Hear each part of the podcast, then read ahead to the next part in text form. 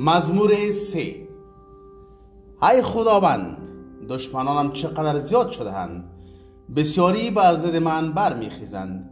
بسیاری می‌گویند که خدا به داد من نخواهد رسید. اما ای خداوند تو سپر من هستی و از هر سو مرا محافظت می نمایی تو مرا پیروز و سربلند می سازی و شهامت مرا به من باز می گردانی به سوی خداوند فریاد برمی آورم و او از کوی مقدس خود مرا حجابت می کند با خیال آسوده به خواب می روم و از خواب بیدار می شوم زیرا خداوند از من مراقبت می نماید از هزاران دشمن که از هر سو مرا احاطه کرده هند ترسی ندارم. ای خداوند برخیز. ای خدای من مرا نجات ده.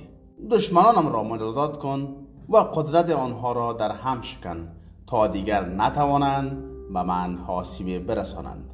نجات از جانب خداوند می آید و هوست که به قوم خود برکت می دهد